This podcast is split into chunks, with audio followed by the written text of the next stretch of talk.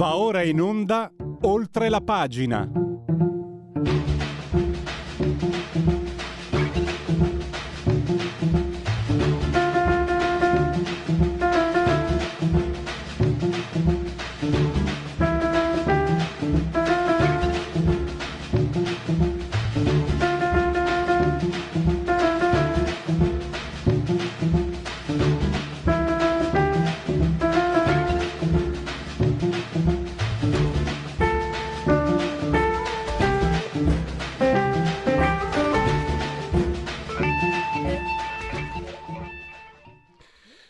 Allora vediamo oggi se partono le propizie e meritate battute di mani per sì, sono partite. Per la sigla del oltre la pagina di Radio Libertà. Non so perché è venuto in mente. Oggi pensavo integralisti cattolici, democrazia cristiana, Radio Libertas. No! Era un incubo e la pancia non c'è più.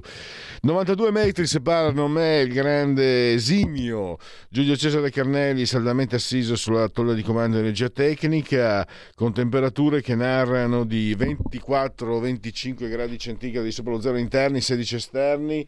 1019 la pressione in millibar, 72% l'umidità. Un abbraccio come sempre forte forte forte alla signora Angela Cotilde e Carmela che ci seguono loro dal televisore, l'elettrodomestico più amato che però ci permette, vi permette se avete la radio DAB, eh, scusate, dalla radio DAB sarete cullati dal suo algido suono digitale, mentre dal Fire TV Smart Television credo che ormai tutte le tv di, di, delle ultime generazioni siano tali, potete addirittura guardare eh, sul canale, dal canale, sul canale 252 252 Radio Libertà che è diventata una uh, radiovisione. Mamma mia, che paura che mi fa. Potete anche seguire questa emittente eh, tramite, con le applicazioni dedicate, tramite smartphone, iPhone, tablet, mini tablet, iPad, mini iPad, smart TV, Fire Television, Alexa, accendi Radio Libertà, passa parola, ve ne saremo riconoscenti. E poi sempre su internet, il sito, in primis Radio Libertà, poi la pagina Facebook e qualche, prima o dopo, qualche volta torneremo anche su YouTube. Torneremo, la radio io no di sicuro, cioè ci sono per, per, obblighi professionali, altrimenti ne farei anche a meno, ma quello è un altro discorso, di sicuro c'è la radio.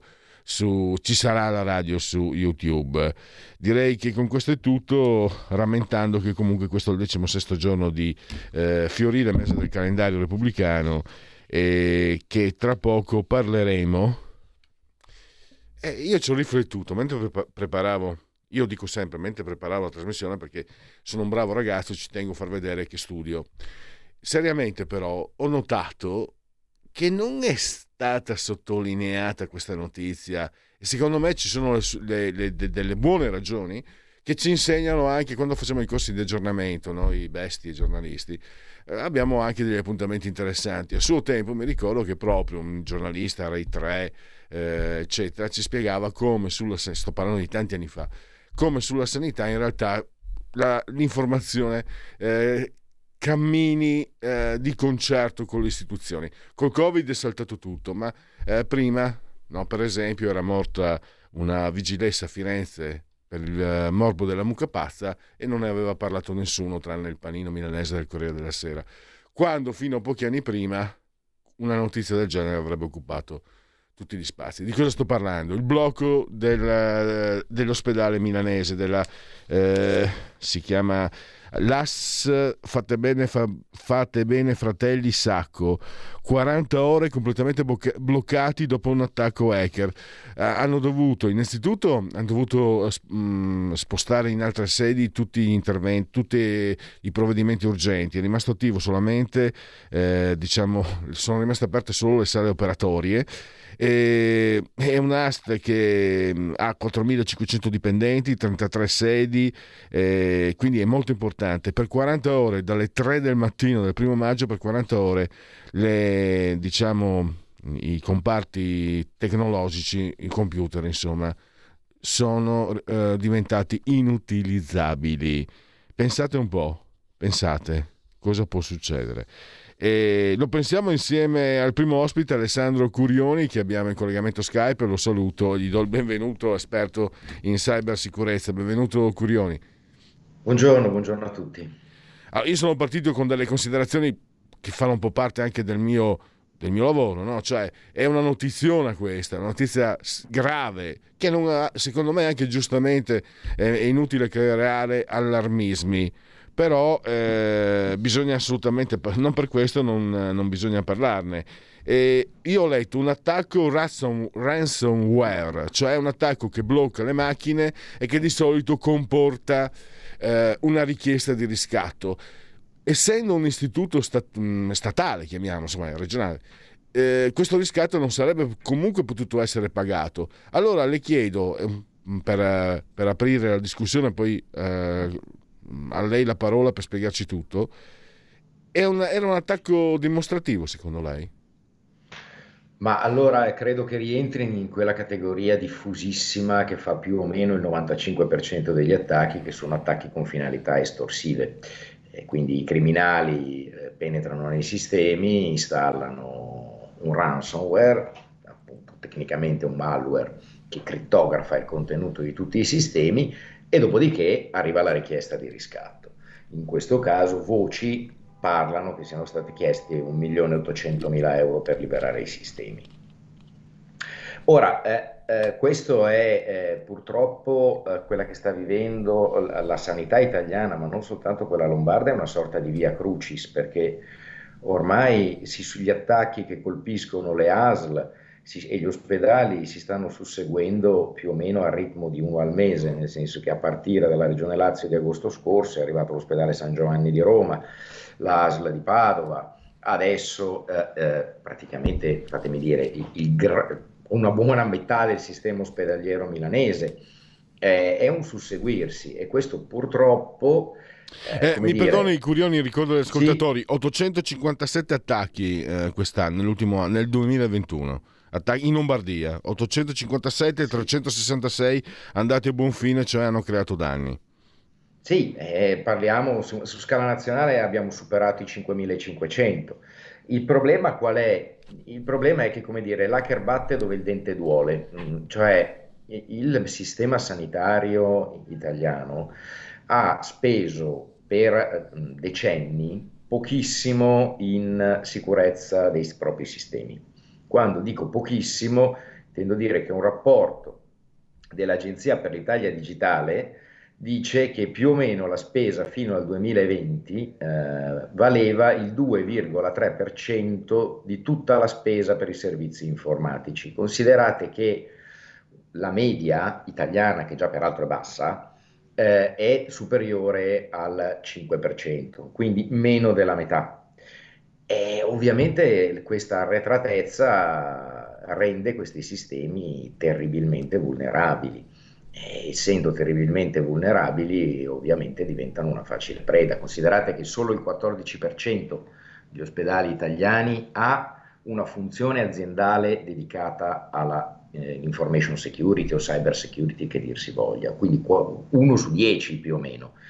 In queste condizioni ovviamente è, è, molto difficile per il sistema sanitario reggere di fronte a determinati attacchi. Poi nella fattispecie dell'attacco a, al Fate Bene Fratelli Sacco è emerso, alcune fonti hanno riportato che in alcuni forum del dark web erano in vendita delle credenziali eh, riferibili proprio a questa ASL, cioè uno username e una password con un collegamento VPN era stato messo in vendita a gennaio, sembra. Eh, Curioni permette, però, devo fare chiarezza, cioè, mh, mm, vorrei fare chiarezza con me stesso, perché io ho letto che essendo appunto una struttura pubblica, eh, l'ospedale mm-hmm. non potrebbe pagare. Mentre... Assolutamente non può pagare. E allora per quello torno un po' all'inizio, perché eh, fare una richiesta di soldi a chi non può pagarla?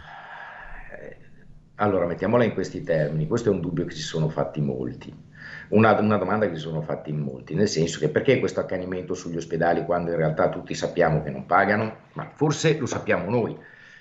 Probabilmente eh, un, un, hacker che sta in Thailandia o in Uzbekistan eh, non lo sa. perché per esempio la stessa regola non vale per il sistema sanitario americano, dove di fatto possono, sono liberi anche di pagare eventualmente. Quindi ci può essere anche questo aspetto. Aspetto Lei ha messo fuoco un aspetto, mi perdoni, è un aspetto che io personalmente trovo molto interessante che fin dall'inizio, no, da, sono, eh, sono, alcuni anni che ci sentiamo, cioè eh, io da ignorante no, mi prefiguro il terrorista, me lo prefiguro le brigate rosse che entrano in sonno, no? cioè, ma, ma, che abitano a Marghera, che abitano a Roma. Qui invece dobbiamo cominciare a entrare nella dimensione che questi, chiamiamoli terroristi, possono essere a decine di migliaia di chilometri, di tutt'altra lingua, di tutt'altra eh, origine. E, que- e, questo, sì. e, e, questo, però ovviamente comporta delle difficoltà anche nel, nel prevedere le loro azioni, quindi, no? Allora, diciamo che eh, esistono, eh, de- esiste la possibilità di fare quella che viene definita la, la threat intelligence, cioè fare un lavoro di intelligence per raccogliere informazioni su come si comportano i criminali. Eh, il, problema vero è, è, che al di là che bisogna essere bravi a farla, eh, c'è un tema poi di rintracciarli nel momento in cui attaccano e qui entra in gioco il fatto che mi possono attaccare da qualsiasi parte del mondo e, e, e magari quella a cui riesco a risalire non è neanche il posto giusto, nel senso che io posso attaccare un sistema passando attraverso i sistemi di altre sette organizzazioni, dislocate in sette paesi diversi. Quindi c'è oggettivamente un problema poi di perseguire questo tipo di crimine sulla parte di, cosiddetta threat intelligence, quindi di analizzare eh, la presenza in forum del dark web, ma anche in sistemi come Telegram, in sistemi eh, come i cosiddetti torrent per il download, eh, quella è un'attività che, sulla quale ai noi siamo molto indietro anche su quella, che permetterebbe di fare quel minimo di prevenzione. Cosa intendo dire? Se fosse vera che da due mesi in delle, erano in vendita delle credenziali di un ospedale italiano su un forum del dark web, mm. qualcuno doveva dirglielo, qualcuno doveva scoprirlo prima e dirglielo poi. È un po' questo uh, uh, il tema, perché se non riusciamo neanche a fare questo tipo di prevenzione, e non starò a ripetere per la centesima volta quanto è importante fare cultura in materia di sicurezza, quanto è importante fare dare, sensibilizzare e dare informazioni alle persone, perché questo è, è, è, un, è, un, mantra ormai nel settore della sicurezza, però ci sono anche degli aspetti, appunto come dico, più tecnici che possono contribuire a, ad abbassare, la, a ridurre la superficie di attacco. Mi ha colpito anche il fatto mh, che dopo questo attacco eh, questo attacco dà un'immagine, secondo me, molto eh, leggibile, estremamente leggibile di quello che può succedere, perché l'ho letto su un bel articolo sul giorno. Eh, siamo tornati indietro di vent'anni, siamo tornati al secolo scorso, quando si lavorava di carta e penna e non più di schermo e tastiera. Sì, eh, quello che è successo negli ospedali è quello che succede sempre dopo attacchi di questo tipo, è che si ritorna alla carta e alla penna, perché rimane solo quello. Eh, eh, l'interdipendenza mh, che esiste tra le tecnologie e molti servizi, eh, oggi è tanta. Domani, con un piano di digitalizzazione delle dimensioni di quello che vorrebbe portare avanti l'Italia, questa interdipendenza sarà all'ennesima potenza. E quindi se adesso si blocca un, un pezzo, quindi come dire, più o meno le operazioni vanno avanti, ma non riusciamo a fare il pronto soccorso come si dovrebbe, abbiamo dei problemi nella gestione del sovraccarico, domani c'è il rischio che non funzioni proprio più nulla. E, mm, tra l'altro mi immaginavo per, eh, con il proseguire col passare del tempo quanto sarà grave eh, e radicalizzata una situazione di questo genere.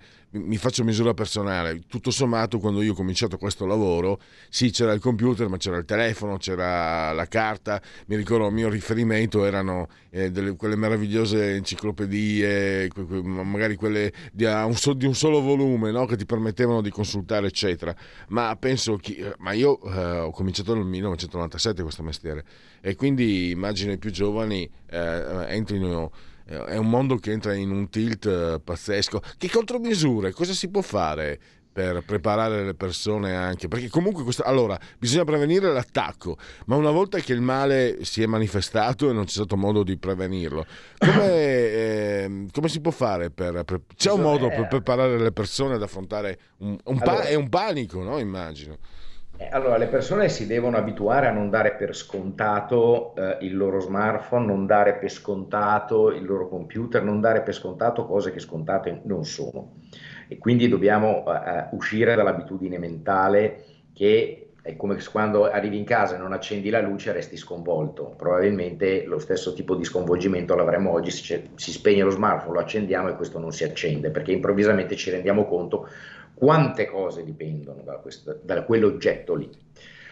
Da un, dall'altro lato bisogna, si parla c'è una parola in questi anni che è stata usata e abusata, che è eh, la resilienza, cioè la capacità di un sistema di sopportare lo stress e quindi di ritornare allo stato precedente l'evento che ha prodotto lo stress. Ecco, su questo magari iniziare a pensare che forse un backup non basta, che bisogna averne di più e magari diversificati e quindi magari ci sono quelli che stanno online e quelli che stanno offline. Magari immaginare che non basta un solo collegamento internet o di gestione della banda, cioè iniziare a pensare che forse ci vuole un po' di più del minimo sindacale, eh, eh, per, soprattutto per, per infrastrutture critiche come sono gli ospedali. Cioè, fatemi dire, va bene, se viene giù la wireless della casa del signor Rossi avrà un problema per qualche ora, poi in qualche modo si risolve. Ma la casa del signor Rossi non è un ospedale come il Fate Bene Fratelli, cioè un ospedale come Fate Bene Fratelli non dovrebbe potersi permettere il lusso di un blackout dei sistemi. Immaginatevi domani con tutto quello che ci promette la telemedicina se succede una cosa di questo genere significa pazienti che non possono avere le terapie, pazienti che non, non possono essere somministrati farmaci, pazienti che magari se ne stanno a casa loro, pazienti che devono essere operati, il chirurgo sta da remoto perché magari si serve di sistemi eh, eh per effettuare le operazioni da remoto, quindi altamente automatizzati e non può operare, oppure si interrompe a metà di un'operazione.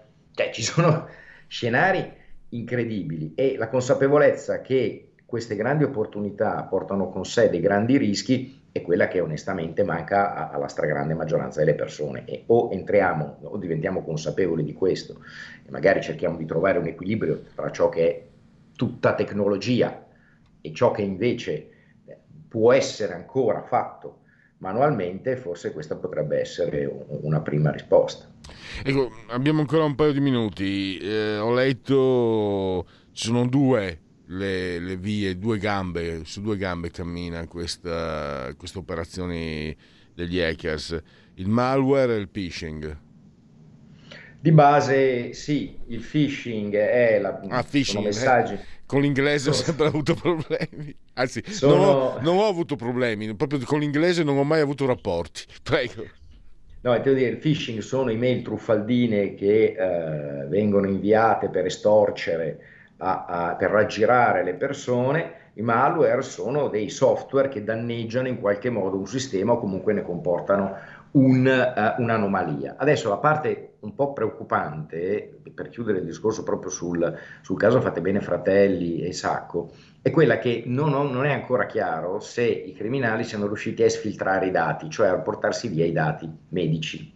Perché in questi attacchi tipicamente c'è una doppia estorsione. La prima paghi perché ti restituisco la funzionalità del sistema. La seconda, paghi per evitare che io pubblichi i dati online. E questa parte non è ancora chiara. Dicono che i dati sono tutti salvi, il fatto che siano salvi e che ne abbiano le disponibilità, bene, il fatto che qualcuno sia riuscito a esfiltrarli e quindi che adesso siano nella disponibilità dei criminali, questo eh, eh, non è ancora chiaro. Allora, noi siamo arrivati invece alla fine. Ringrazio ancora Alessandro Curioni, esperto di cyber security. Eh, grazie per la sua disponibilità e naturalmente anche per la sua consueta chiarezza. Grazie ancora, a risentirci presto. Grazie a voi, buona giornata.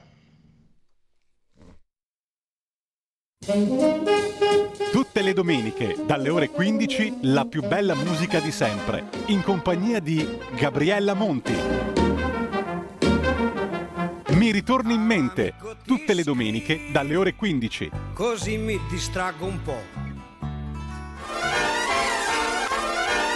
La tua radio.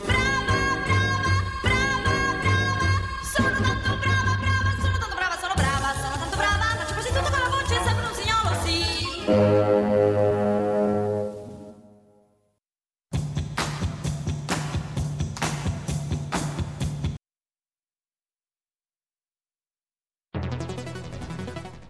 Scegli la Lega, dai forza alle tue battaglie. Nella dichiarazione dei redditi scrivi il codice D43. È semplice e non ti costa nulla.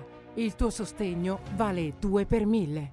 Messaggio autogestito Lega per Salvini Premier.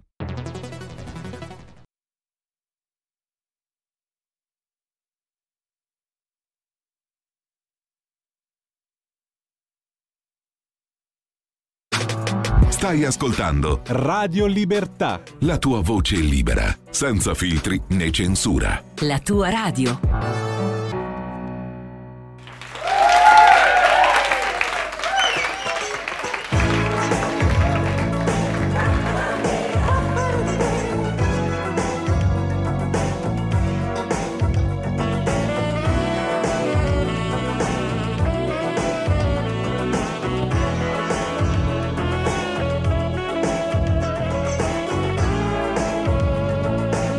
Just got your message, baby. It's a sight to see you fade away. In the world is this feeling? Catch your breath and leave me reeling. It'll get you in the end. It's God's revenge. Oh, I know I should come clean,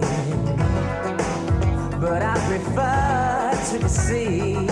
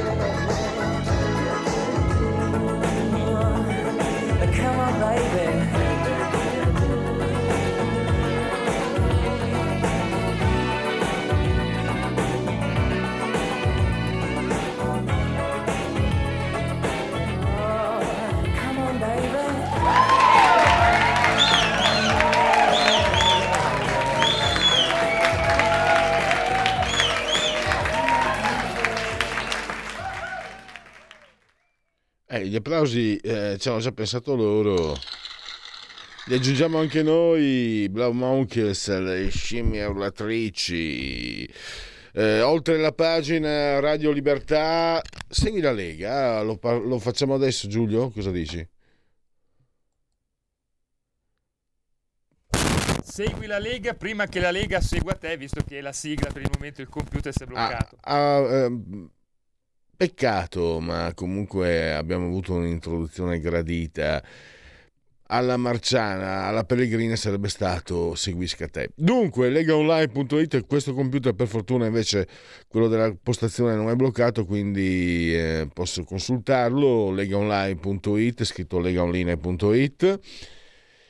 Molte cose si possono fare, iscriversi per esempio alla Lega Salvini Premier, 10 euro che si possono versare anche tramite PayPal senza nemmeno vi sia la necessità che siate iscritti a PayPal.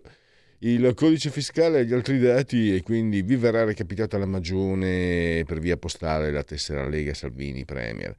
Il 2 per 1000 è molto semplice, D43, ricordatevi il D domese, il D di Domodossola, il 4 il voto in matematica, il 3 il numero perfetto. E gli appuntamenti radio televisivi con gli esponenti politici del movimento leghista, dunque abbiamo, abbiamo alle 12.15 Alberto Gusmeroli, il vicepresidente Commissione Finanze eh, a ISO Radio oggi. Poi, sempre oggi, Riccardo Molinari, presidente dei parlamentari leghisti a Montecitorio, sarà eh, ospite a oggi e un altro giorno, Rai 1 alle 15.20. Questa sera il presidente della Regione Veneto, Luca Zaia, a TG2 Post, ovviamente Rai 2.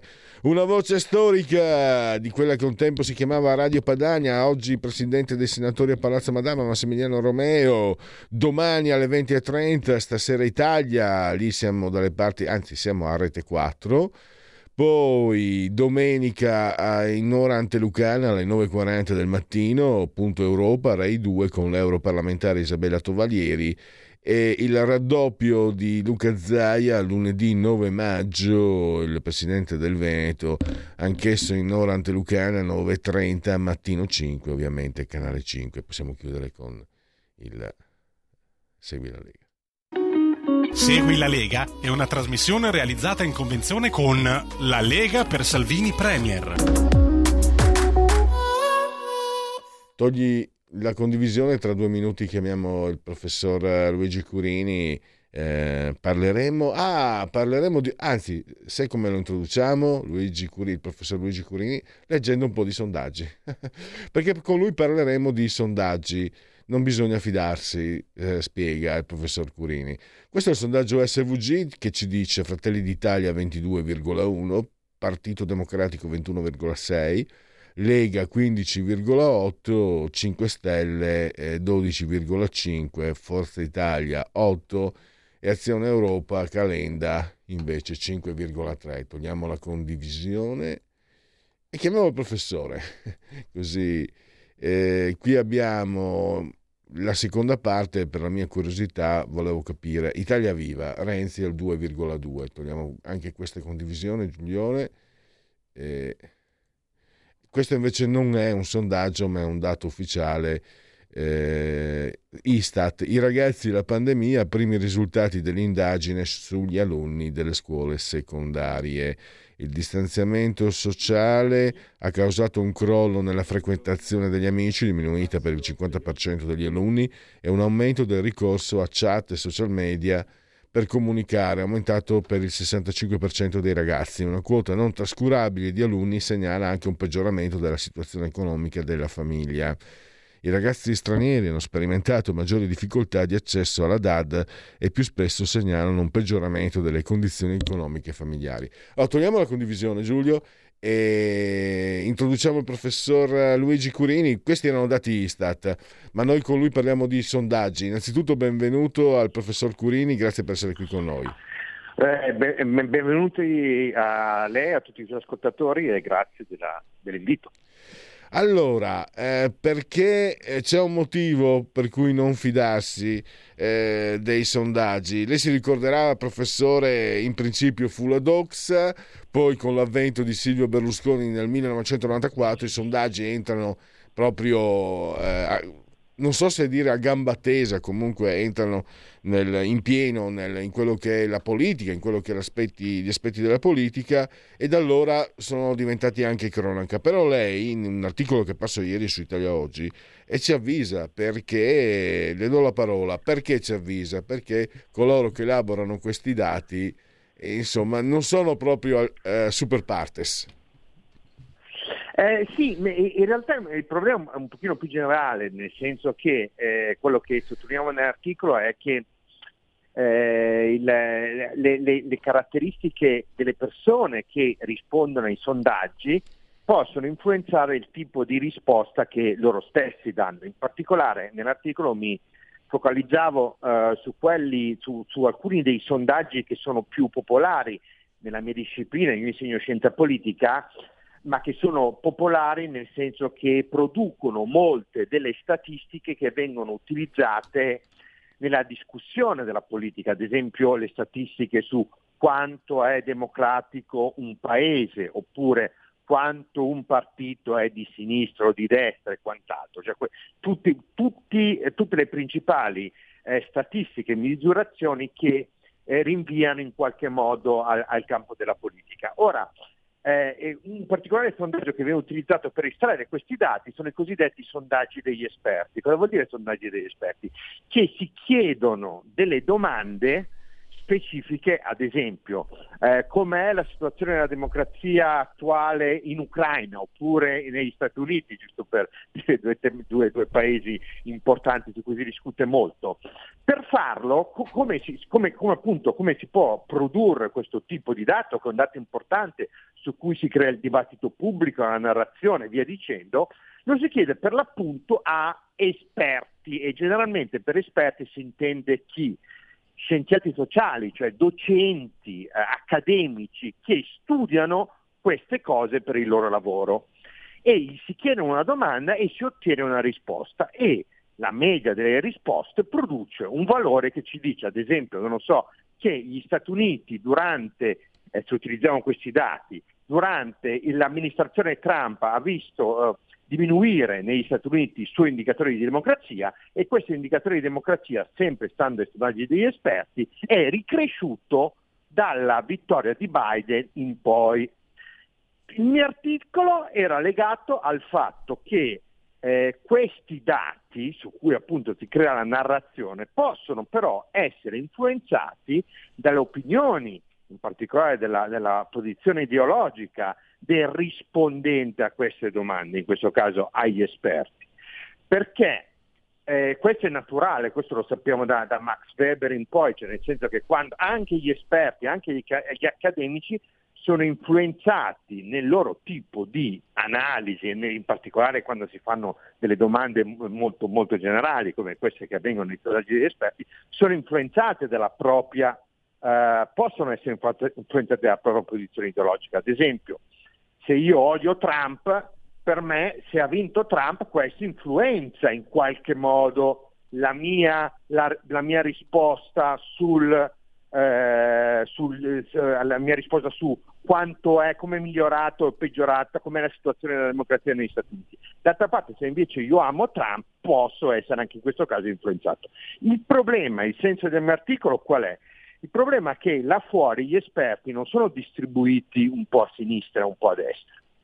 Eh, e quindi noi abbiamo delle risposte da un lato e dall'altro, facciamo una media e produciamo un indicatore. Là fuori eh, i, i dati mostrano chiaramente che gli esperti, in particolare nelle scienze sociali, su- che producono quindi le risposte su questi sondaggi su cui creiamo indicatori di democrazia e via dicendo, sono in realtà eh, non sono distribuiti in modo uniforme, ma una, una grande, sono concentrati per la grande parte, per la stragrande parte da una certa parte. Gli ultimi è uscito un- qualche, qualche, qualche settimana fa un nuovo report eh, di, un, um, di un centro di ricerca inglese che mostrava che nelle principali università del mondo più o meno il 76% di, eh, esper- di- di accademici nelle scienze sociali nelle principali università si dichiara di sinistra, più o meno il 12% di estrema sinistra e quello che rimane, cioè tutto ciò che non è collegato a, a sinistra, incluso il centro, centro-destra e via dicendo, è intorno al 10%. In queste situazioni è ovvio che laddove gli esperti sono influenzati dalla propria posizione ideologica quando rispondono a queste domande, produrranno delle risposte che inevitabilmente tenderanno a riflettere una particolare visione del mondo, cioè una visione del mondo dove al 90% rispondono persone di sinistra, cioè esperti di sinistra, e questo inevitabilmente anche influenzerà gli indicatori, le misure importanti che vengono utilizzate quando discutiamo ogni giorno di politica e su cui si costruiscono l'intera narrazione che va sui giornali e che produce il dibattito pubblico. Da qua il problema che toglievo nell'articolo, cioè dobbiamo stare a prendere i dati con attenzione, con grano salis, sempre e non dare per scontato che i dati che emergono dai sondaggi, in particolare dai sondaggi specifici come sono quelli degli esperti, cui ripeto producono la stragrande maggioranza degli indicatori dei dati sulla politica che vengono normalmente discussi, dobbiamo stare un po' attenti e riconoscere che questo è un problema che può influenzare molto anche il tipo di interpretazione che noi diamo ai dati stessi. Ad esempio, e qua finisco, eh, c'è stato tutto un dibattito sul fatto che in questa tragica guerra in Ucraina se l'Ucraina era un paese democratico o meno. C'è stato tutto un dibattito su questo. È, eh, la, L'Ucraina è un paese che nei scorsi anni si è indirizzata verso una traiettoria democratica, cioè, ha visto crescere il proprio, il proprio livello di democrazia oppure no? Per rispondere a queste domande dobbiamo utilizzare dei dati e questi dati sono il prodotto dei sondaggi di esperti che dicevo. È ovvio che è importante nel tipo di, quindi nella loro capacità di influenzare il dibattito pubblico e dobbiamo stare attenti sulla loro validità. Questo più o meno il senso del mio articolo. Sì, tanto mi ha colpito eh, questo spostamento, addirittura 16% sinistra-sinistra, cioè la categoria di sinistra e sinistra mi fa cappolare la pelle e non perché io sia anticomunista, ma per questo motivo. Cioè noi da anni assistiamo a un certo tipo di indirizzo culturale, per cui le quote rosa, so che negli Stati Uniti sono, devono esserci le quote per le minoranze, eccetera, eccetera. Ecco, nessuno si preoccupa eh, di chi non è di sinistra, perché se abbiamo un rapporto di 1 a 10, chi non è di sinistra è una minoranza dovrebbe essere protetto. È una, è una battuta, è una provocazione, ma non, non, tan- non, più di tanto però, è una constatazione. Ah, sì, assolut- nel senso, diciamo così, che questo è un dato di fatto e, come, come detto prima, questo produce delle conseguenze ovvie, che ripeto, non sono banali perché influenzano il dibattito pubblico e, e, la narrazione, quello che va sui giornali e via dicendo, non è banale. Il punto è che, eh, ovviamente, parlo da liberale, pensare a delle quote, a qualunque tipo di quota è ovviamente eh, del tutto, cioè, mi, mi, vede reagire in modo, diciamo così, abbastanza, ab- abbastanza negativo e sarebbe assurdo pensare che in un mondo dell'accademia che possa pens- eh, pensare a dell'esistenza di quote ideologiche, tutt'altro, tutt'altro. Rimane il problema que- rimane questo problema, che è un problema in qualche modo ineludibile, a meno che eh, persone che, che, in realtà ha, un, ha, una lunga storia su cui non entro, però grandissimi autori come Hayek, von Mises avevano discusso di questo punto. È anche un problema di autoselezione, nel senso che eh, per una serie di questioni persone che sono più a sinistra si sentono più portate ad autoselezionarsi all'interno del mondo accademico, mentre persone di, eh, di, de- di destra si sentono più soddisfatte e più eh, soddisfatte con se stesse se, si, eh, se, svolgono qualche altro tipo di attività, non quella accademica, ma ad esempio la, la, la carriera imprenditoriale. Professore, professore mi permetta, e dobbiamo salvarvi perché allora i portatori sani come lei di pensiero liberale non ammettono le quote appunto perché ammettono il merito, cioè per loro, per voi, ma anche per noi, eh, non sono intellettuale ma sono completamente eh, in linea in questo, il merito deve venire prima. Però se gli altri non usano il merito e vi escludono, è un problema.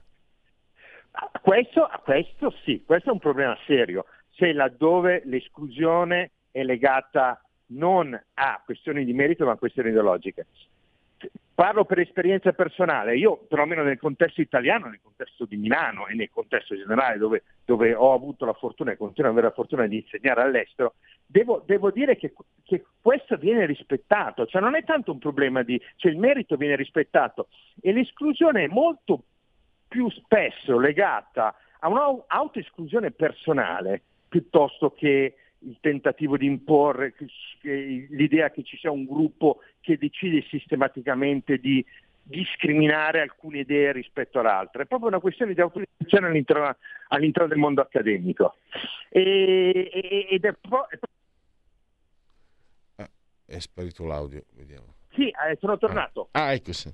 Benissimo. Eh, no eh, mi scusi, ho ogni tanto dei problemi col, col cellulare. No, quello che dicevo è che eh, non c'è là fuori, non ho mai sentito, la, percepito là fuori il, il, il tentativo di una parte del mondo accademico di zittire esplicitamente alcune voci.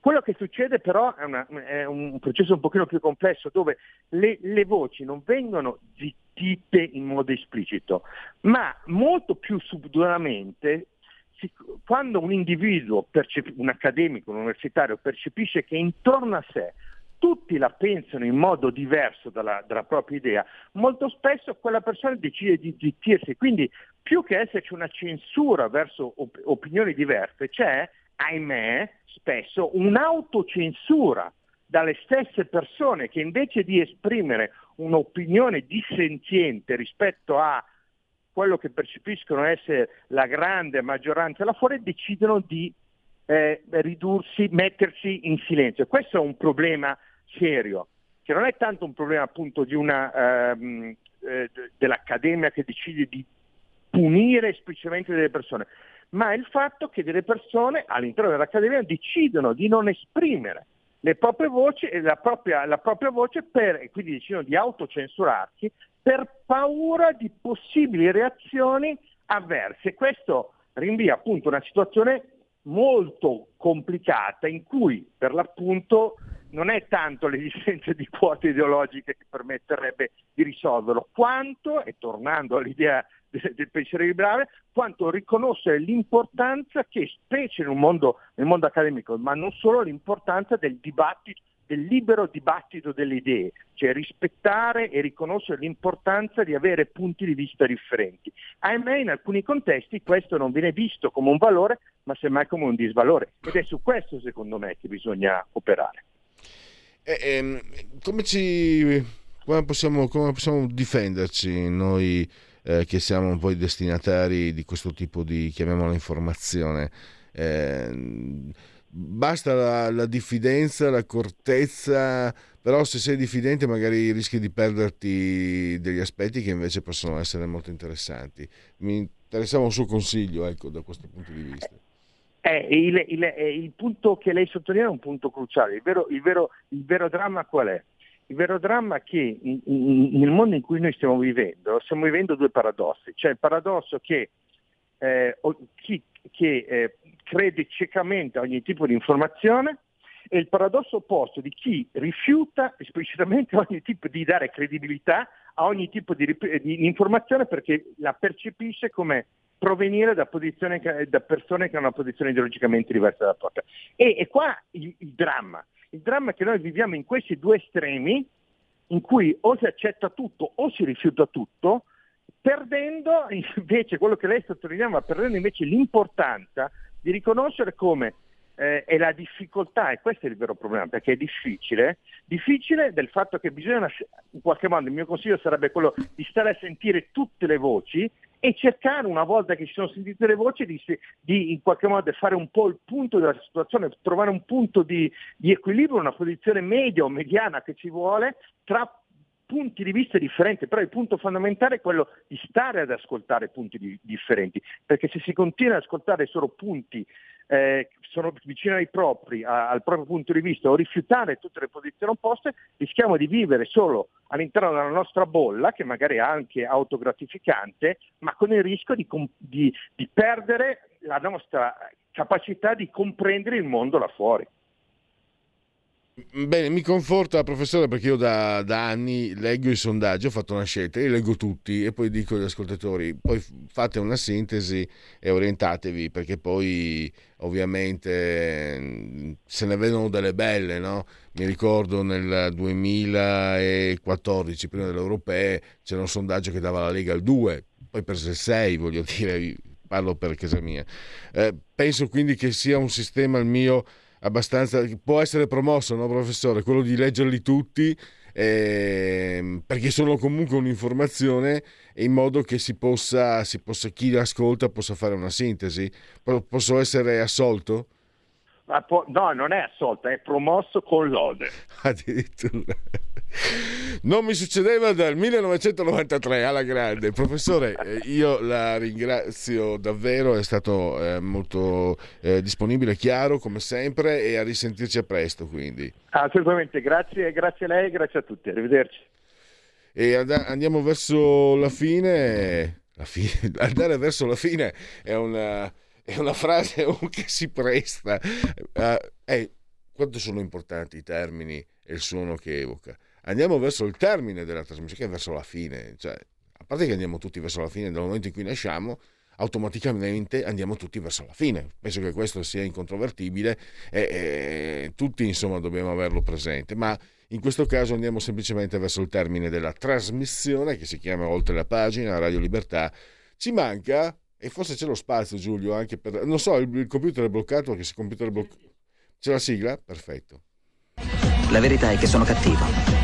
Ma questo cambierà. Io cambierò. È l'ultima volta che faccio cose come questa. Metto la testa a posto, vado avanti, rigo dritto, scelgo la vita. Già adesso non vedo l'ora. Diventerò esattamente come voi.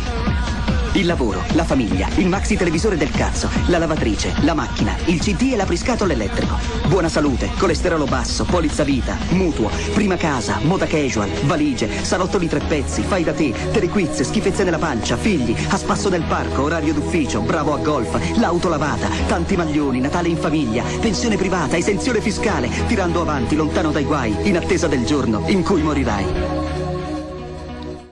In attesa del giorno in cui morirai.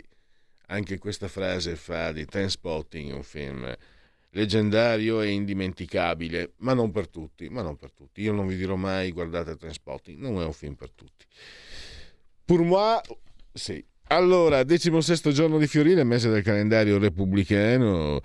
ehm, Guerra indiane nel 1877 Toro Seduto, Tatanka Wotanka guidò i suoi guerrieri in Canada per evitare le persecuzioni dell'esercito statunitense. Dopo 66 giorni di sciopero della fame, Bobby Sands morì nell'ospedale del carcere di Mes, noto anche come Long Cash in Irlanda del Nord. L'episodio scatenò le proteste di molte persone nel mondo. Genetriaci, eh, Kierkegaard. La vita si può capire solo all'indietro, ma si vive in avanti.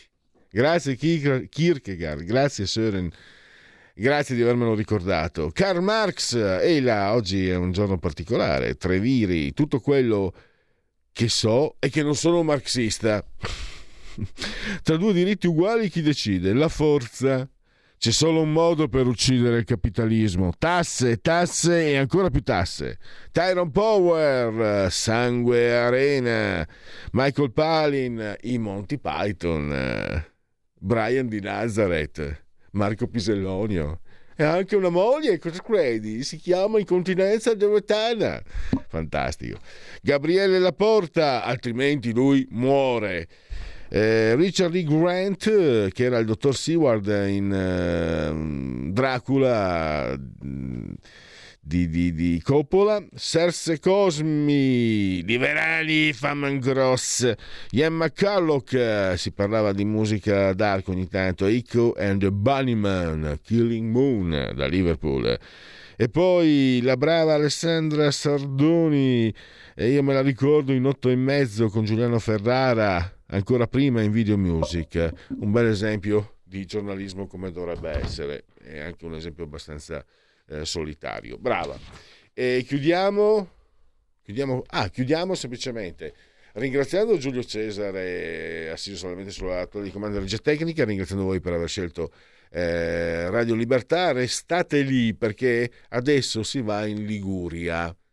Non male, eh? Ciao!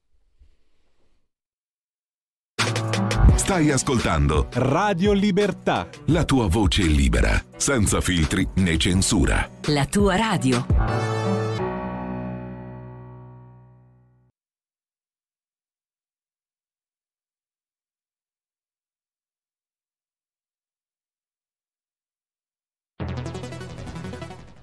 La radio è sempre di più ovunque. Io la radio la ascolto in auto con tutti i nuovi programmi, perché ho la radio DAB. E tu? Io al lavoro ascolto la radio dal mio computer. E tu? Io a casa l'ascolto dalla mia TV. E tu? Io l'ascolto dal mio telefonino, con Radio Player, l'app delle radio italiane. E tu? Io la radio l'ascolto con lo smart speaker. Oggi 35 milioni di italiani ascoltano la radio così. E tu? La radio, ovunque, sempre di più. Anche Radio Libertà è su Radio Player Italia.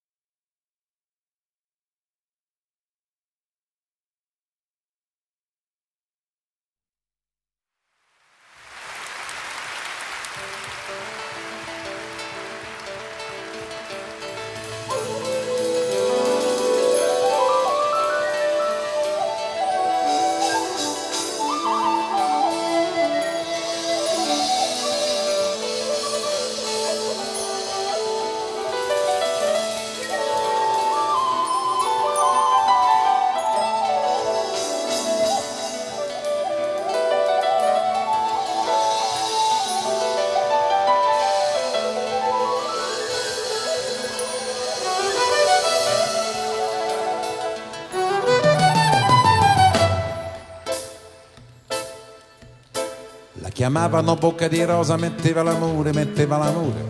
La chiamavano bocca di rosa, metteva l'amore sopra ogni cosa. Appena scesa alla stazione del paesino di Sant'Ilario, tutti s'accorsero con uno sguardo che non si trattava d'un missionario. C'è chi l'amore lo fa per noia, chi se lo sceglie per professione. Bocca di rosa nell'uno nell'altro, lei lo faceva per passione.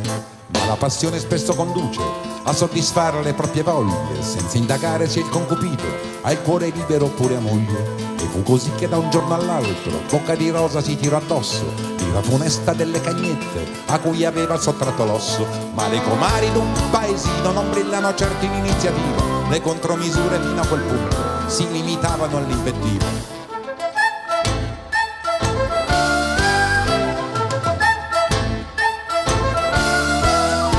Che la gente dà buoni consigli sentendosi come Gesù nel Tempio, si sa che la gente dà buoni consigli se non può più dare cattivo esempio. Così una vecchia mai stata moglie, senza mai figli, senza più voglia, si prese la briga di certo il gusto di dare a tutte il consiglio giusto. E rivolgendosi alle cornute le apostolo poco con parole argute, il furto d'amore sarà punito, disse, dall'ordine costituito. Quelle andarono dal commissario e dissero senza parafrasare Quella schifosa ha già troppi clienti, più di un consorzio alimentare. Ed arrivarono quattro gendarmi con i pennacchi, con i pennacchi. Ed arrivarono quattro gendarmi con i pennacchi e con le armi. Il cuore tenero non è una dote di cui siamo colmi carabinieri. Ma quella volta prendere il treno l'accompagnarono malvolentieri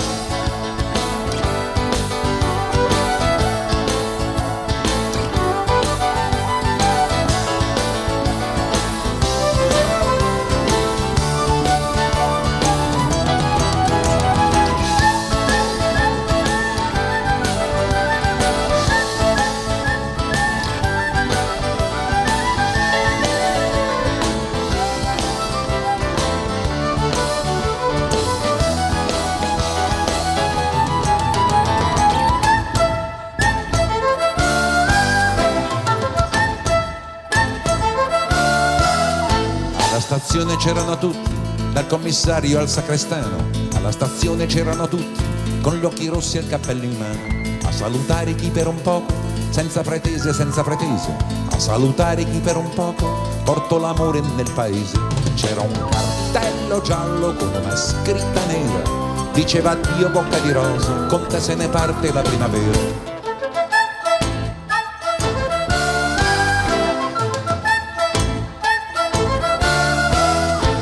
Notizia un po' originale non ha bisogno d'alcun giornale. Come una freccia dall'arco scocca, vola veloce di bocca in bocca. E alla stazione successiva, molta più gente di quando partiva. Manda un bacio chi getta un fiore, chi si prenota per due ore. Persino il parroco che non disprezza tra un miserero e un'estremunzione. Il bene effimero della bellezza la vuole accanto in processione. Con la Vergine in prima fila e bocca di rosa poco lontano. Si porta a spasso per il paese l'amore sacro e l'amor profano.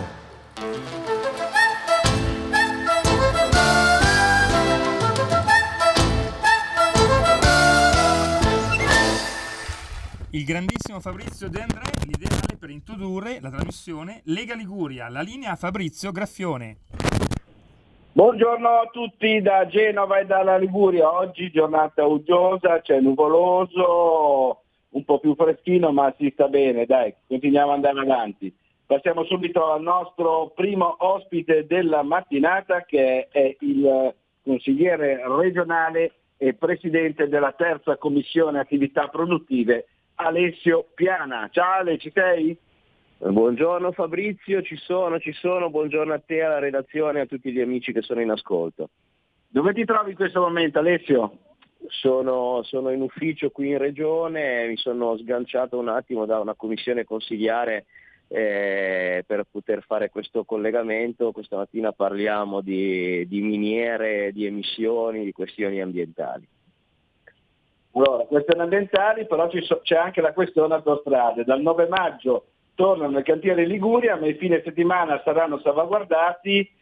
Eh, c'è, que- c'è un nuovo stop in vista per il lungo ponte del 2 giugno, quindi stop per la festa del 2 giugno. Queste sono le indicazioni di massima che sono emerse durante l'incontro di ieri tra Regione Liguria e le concessionarie delle autostrade. Tu tra l'altro avevi fatto un sopralluogo personalmente insieme al nostro capogruppo regionale Stefano Mai e al nostro vice capogruppo regionale Sandro Garibaldi eh, a Pra, poi insomma...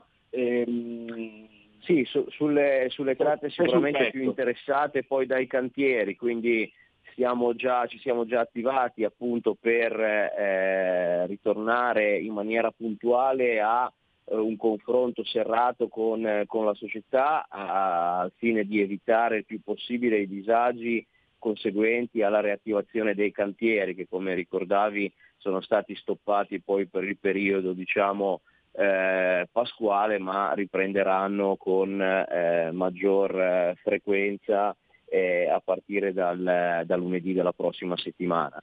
Quindi eh, dovremmo ulteriormente intensificare questi momenti di confronto direttamente o per tramite anche dell'amministrazione regionale e eh, quindi evitare il più possibile eh, i disagi perché bene un'ulteriore sospensione in occasione del ponte, ma ormai l'estate è alle porte e in prospettiva dobbiamo fare in modo che la, la- la nostra Liguria sia fruibile da tutti gli amici delle altre regioni e non solo che vorranno venirci a trovare per eh, le loro vacanze.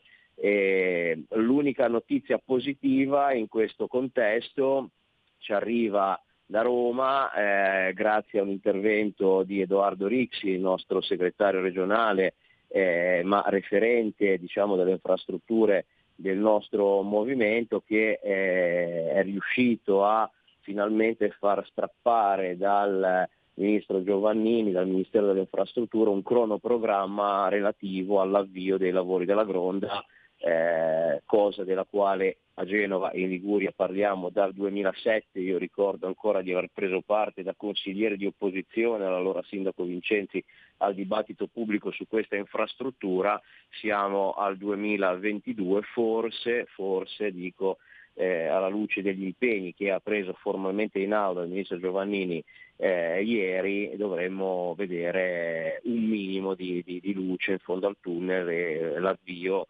del- del- del- di questa cantierizzazione importante, vero intervento risolutivo ed alternativo alla viabilità autostradale ed ordinaria insistente nella nostra regione sul tratto genovese. Ricordo, lo, lo ricordo io che la Gronda, appunto come ricordavi tu, non se ne parla da tantissimi anni e non è stata fatta per colpa, tra virgolette, della sinistra che ha sempre poi di fatto e in sostanza eh, osteggiato questa nuova infrastruttura che è necessaria per Genova e per tutta la Liguria, ma direi anche per tutto il, il nord e il nord-ovest in particolare. Ecco, eh, cambiamo pagina, Vitale cambiamo argomento. porto e per la nostra economia. Esatto, esattamente. Cambiamo ar- pagina, cambiamo argomento perché abbiamo pochi minuti eh, ancora a disposizione con te. Parliamo del caro bollette e della stangata sulle aziende, in particolare quelle agricole della Liguria. Insomma è uscito Matteo Sì, Salvini. un tema, un tema molto caro al nostro movimento che appunto come no, volevo ricordare, Matteo, eh, volevo ricordare l'uscita di Matteo Salvini dello- Certo. che ha eh, diciamo, pu- pubblicato sui social eh, eh, i risultati della bolletta di uno storico produttore di basilico a Genova, Pra, proprio vicino dove abiti tu, aveva pagato a gennaio 2021 17.970 euro di gas, 16.116 a febbraio 2021, in un solo anno i costi sono, sono aumentati in modo insostenibile, 27.748 a gennaio 2022 e 25.947 euro a febbraio 2022. Vai Alessio.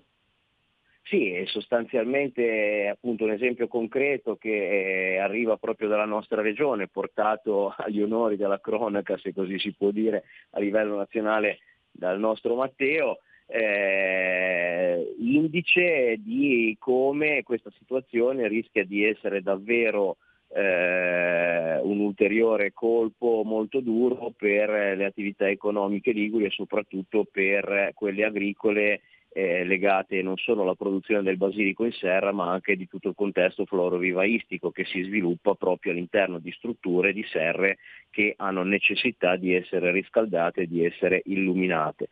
Eh, mi auguro quindi che questo pressing che nel nostro piccolo cerchiamo di fare anche a livello regionale e, e abbiamo cercato anche con il nostro assessore allo sviluppo economico di eh, introdurre qualche sostegno alle aziende con gli strumenti a disposizione della regione, ma debba essere preso in carico a livello nazionale e il ministro de- de- il- il Consiglio dei Ministri su pressioni della Lega eh, mi auguro si dimostri eh, disponibile a concedere questi, eh, questi finanziamenti e questi aiuti eh, che eh, vadano ad impedire questo aumento eh, esponenziale del costo del- dell'energia, perché dopo due anni eh, di Covid e, e con tutte le conseguenze del caso e le difficoltà che il mondo della produzione eh, agricola e non solo ha dovuto affrontare, eh, questo rischia veramente di essere un,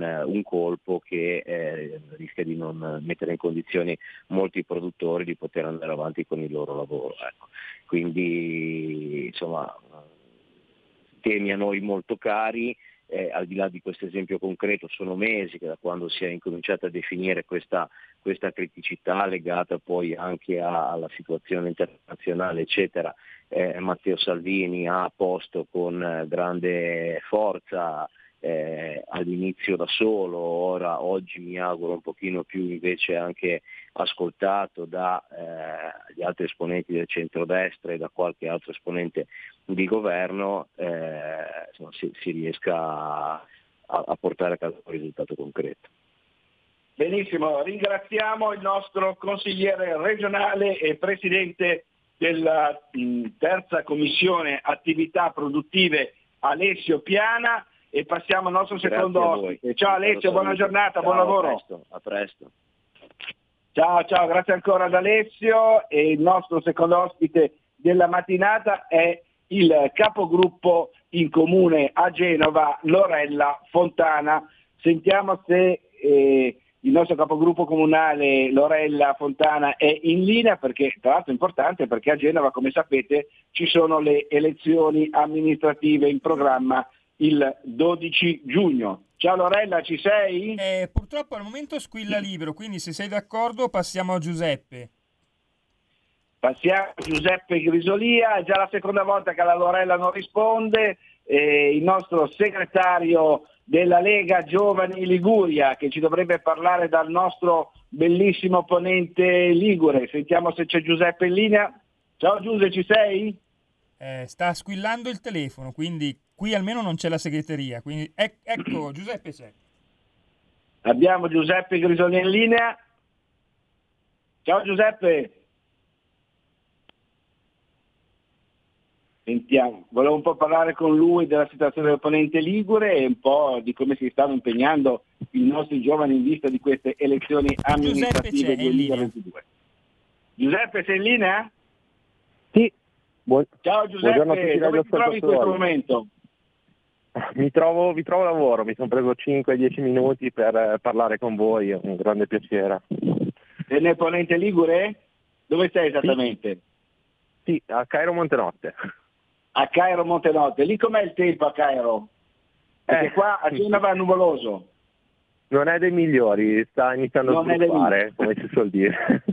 come qui in Riviera sul Mare. Allora, dicevo, il nostro segretario della Lega Giovani Liguria, volevo parlare con lui di come si stanno preparando i giovani eh, a queste elezioni amministrative 2022 che vede eh, tra le altre eh, cittadine e città eh, importanti della Liguria, oltre a Genova c'è La Spezia, il comune della Spezia, c'è il comune di Chiavari e lì nel Ponente eh, quali, quali comuni vanno al voto, Giuseppe? Allora, Cairo Montenotte, Borghetto Santo Spirito e poi Altare dove ho fatto già 5 anni da consigliere e, riprovo la cavalcata da candidato sindaco. Ecco, lì i problemi quali sono? Abbiamo parlato dell'autostrada con eh, Alessio Piana, del caro bollette, ecco, invece sul territorio lì i problemi da risolvere quali sono? Allora, non- noi, eh, la nostra diciamo, zona nell'entroterra Valbormidese e non solo, anche quello in Gauno è molto eh, spiccato sul, sul lato industriale. Eh, dopo la chiusura di diverse aziende, chiaramente eh, il primo tema è il lavoro, che è un tema purtroppo di livello nazionale. Il, eh, il problema, i giovani hanno difficoltà a entrare diciamo, nel mondo del lavoro e non solo i giovani purtroppo.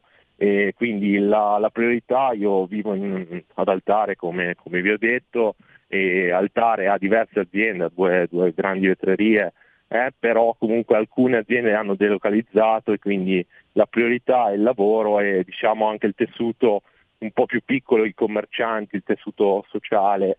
E queste diciamo sono le problematiche che eh, riscontriamo nel, nel nostro territorio. Benissimo, ecco, i giovani come, come si stanno organizzando? Io so che a Genova allora- sono molto attivi. Sì, esatto. Noi è, è già diversi anni che siamo comunque nelle istituzioni tra, tra i municipi e i comuni. Abbiamo, abbiamo, come hai detto te, due capoluoghi di provincia che sono La Spezia e Genova che vanno al voto, poi ci sono Chiavari e, e altri comuni nel- sia nel- nell'imperiese che nel, nel savonese e mh, quindi noi ci siamo messi a disposizione del partito, abbiamo dei candidati che eh, sono uscenti, eh, quindi eh, ripropongono le, le idee già fatte e chiaramente con, con un programma e eh, abbiamo diciamo, delle persone che hanno avuto anche ruoli a livello non solo giovanile, io penso al vice sindaco di, di Spezia, abbiamo avuto l'assessore Ivani sempre a Spezia, abbiamo l'assessore Giorgio Viale a Genova che ad oggi Genova è il centrodestra, il, il comune più grosso che diciamo amministra, quindi abbiamo avuto anche la fortuna di avere dei ruoli incisivi nelle, nelle giunte che, eh, dove governiamo. E quindi riproponiamo, riproponiamo questi, questi uomini e queste donne e, e con dei programmi, eh, ripeto, eh, dicendo proprio alla gente cosa, quali sono le, le priorità, il lavoro. Eh, prima sentivo il consigliere regionale Alessio Piana, le, le priorità sono comunque il caro bollette, la, benzina che oramai ha prezzi stellari, quindi cercare con eh, quello che sono gli strumenti eh, che, che può utilizzare il comune per abbattere eh, queste, queste problematiche. Ecco, ascolta eh, Giuseppe, ti volevo chiedere, un'altra cosa, poi eh, ti lascio andare. Ecco, a livello, a, a livello regionale, la Liguria si sa un po' è eh, la regione dei vecchi, no? È un- questo è un detto che è, è noto a livello Anagraficamente, purtroppo, ligure, ma anche nazionale. Ecco, eh, per un giovane vivere in Liguria eh, può essere attrattivo oppure mh, mh, ci sono delle difficoltà, non so, penso allo studio, al lavoro? Allora, il dato è un po' in controtendenza, però purtroppo il, il dato anagrafico che ereditiamo è quello, il- I la regione stanno diciamo, scappando dalla Liguria oppure no? È questo che volevo capire. Allora, io, ehm, allora eh, qualche, qualche, qualche, diciamo, ragazzo lo, lo stiamo perdendo perché le offerte all'estero, soprattutto all'estero, non solo dalla Liguria ma purtroppo dall'Italia, sono, sono ghiotte per uno che, che ha studiato e qua non abbiamo gli strumenti, ma eh, alcune persone riescono a restare sul territorio, a investire sul territorio, io penso eh, alcuni miei amici che hanno ha avuto un percorso di studio come può essere ingegnere o essere un dottore, eh, hanno voluto proprio restare sul territorio per- perché credevano su, su questa cosa qua e quindi eh, mi- vedo anche questo dato in controtendenza. È chiaro che bisogna, bisogna essere più attrattivi sempre dal, dal punto di vista lavorativo e sulle- sulle, mh, su quello che, che speriamo e auspichiamo tutti, quindi spazio ai giovani. Ringraziamo il nostro segretario della Lega Giovani Liguria, Giuseppe Gra- Grisolia, ti auguriamo Gra- buona giornata grazie e buon lavoro. Ciao Giuseppe. Grazie a voi, ciao ciao Fabrizio, grazie a tutti, buona giornata. No, grazie ancora a Giuseppe Grisolia e volevo capire se siamo riusciti, la regia è riuscita a eh, rintracciare nel frattempo il nostro capogruppo comunale a Genova, Lorella Fontana, che doveva essere la seconda ospite. Chiede la regia conferma. Eh, c'ha la segreteria, facciamo un ultimo tentativo in diretta, Fabrizio. Facciamo un ultimo tentativo in diretta e allora io intanto mh, introduco il, il terzo argomento della, della- della mattinata che volevo affrontare insieme a Lorella Fontana ed è quello diciamo, della campagna elettorale un po' infuocata e un po' tanto infuocata purtroppo. Dopo diciamo così, gli insulti sessisti e i manifesti imbrattati del nostro assessore comunale a Genova eh, al commercio Paola Bordilli, c'è stato purtroppo un altro caso a La Spezia dove eh, la vittima di questo vile insulto sessista ancora gli insulti sessisti sui manifesti imbrattati, tra l'altro è stato il nostro vice sindaco Giulia eh, Giorgi. Insomma c'è stato un insulto sessista un po' pesante, molto pesante, eh, sostanzialmente come quello eh, di cui è stata vittima Paolo Bordilli a Genova, il manifesto elettorale è stato sfregiato, insomma sono intervenuti in molti, sia il nostro segretario eh, Ligure Edoardo Rixi, deputato genovese, anche il nostro capogruppo regionale Stefano Mai, insomma una vergogna, eh, è stata espressa piena solidarietà e vicinanza al nostro vice sindaco del comune della Spezia, vittima appunto di questa ignobile e vile offesa, un atto che chiaramente non può e non deve essere tollerato. Devo ricordare per, eh, tra virgolette, par condicio che sono stati sfregiati anche i, i manifesti con degli insulti al candidato del centro-sinistra eh, di Genova eh, che ha ricevuto immediatamente e naturalmente la solidarietà della Lega eh, genovese, tra l'altro attraverso il nostro Alessio Piana che è il commissario cittadino genovese di Genova della Lega. Abbiamo, eh, siamo riusciti a rintracciare Lorella Fontana?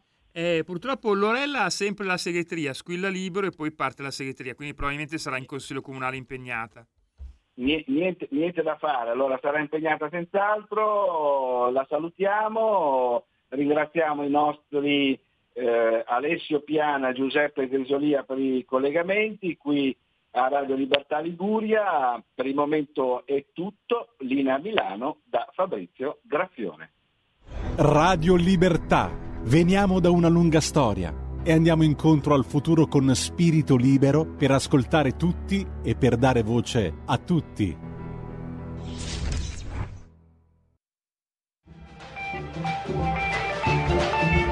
Avete ascoltato oltre la pagina.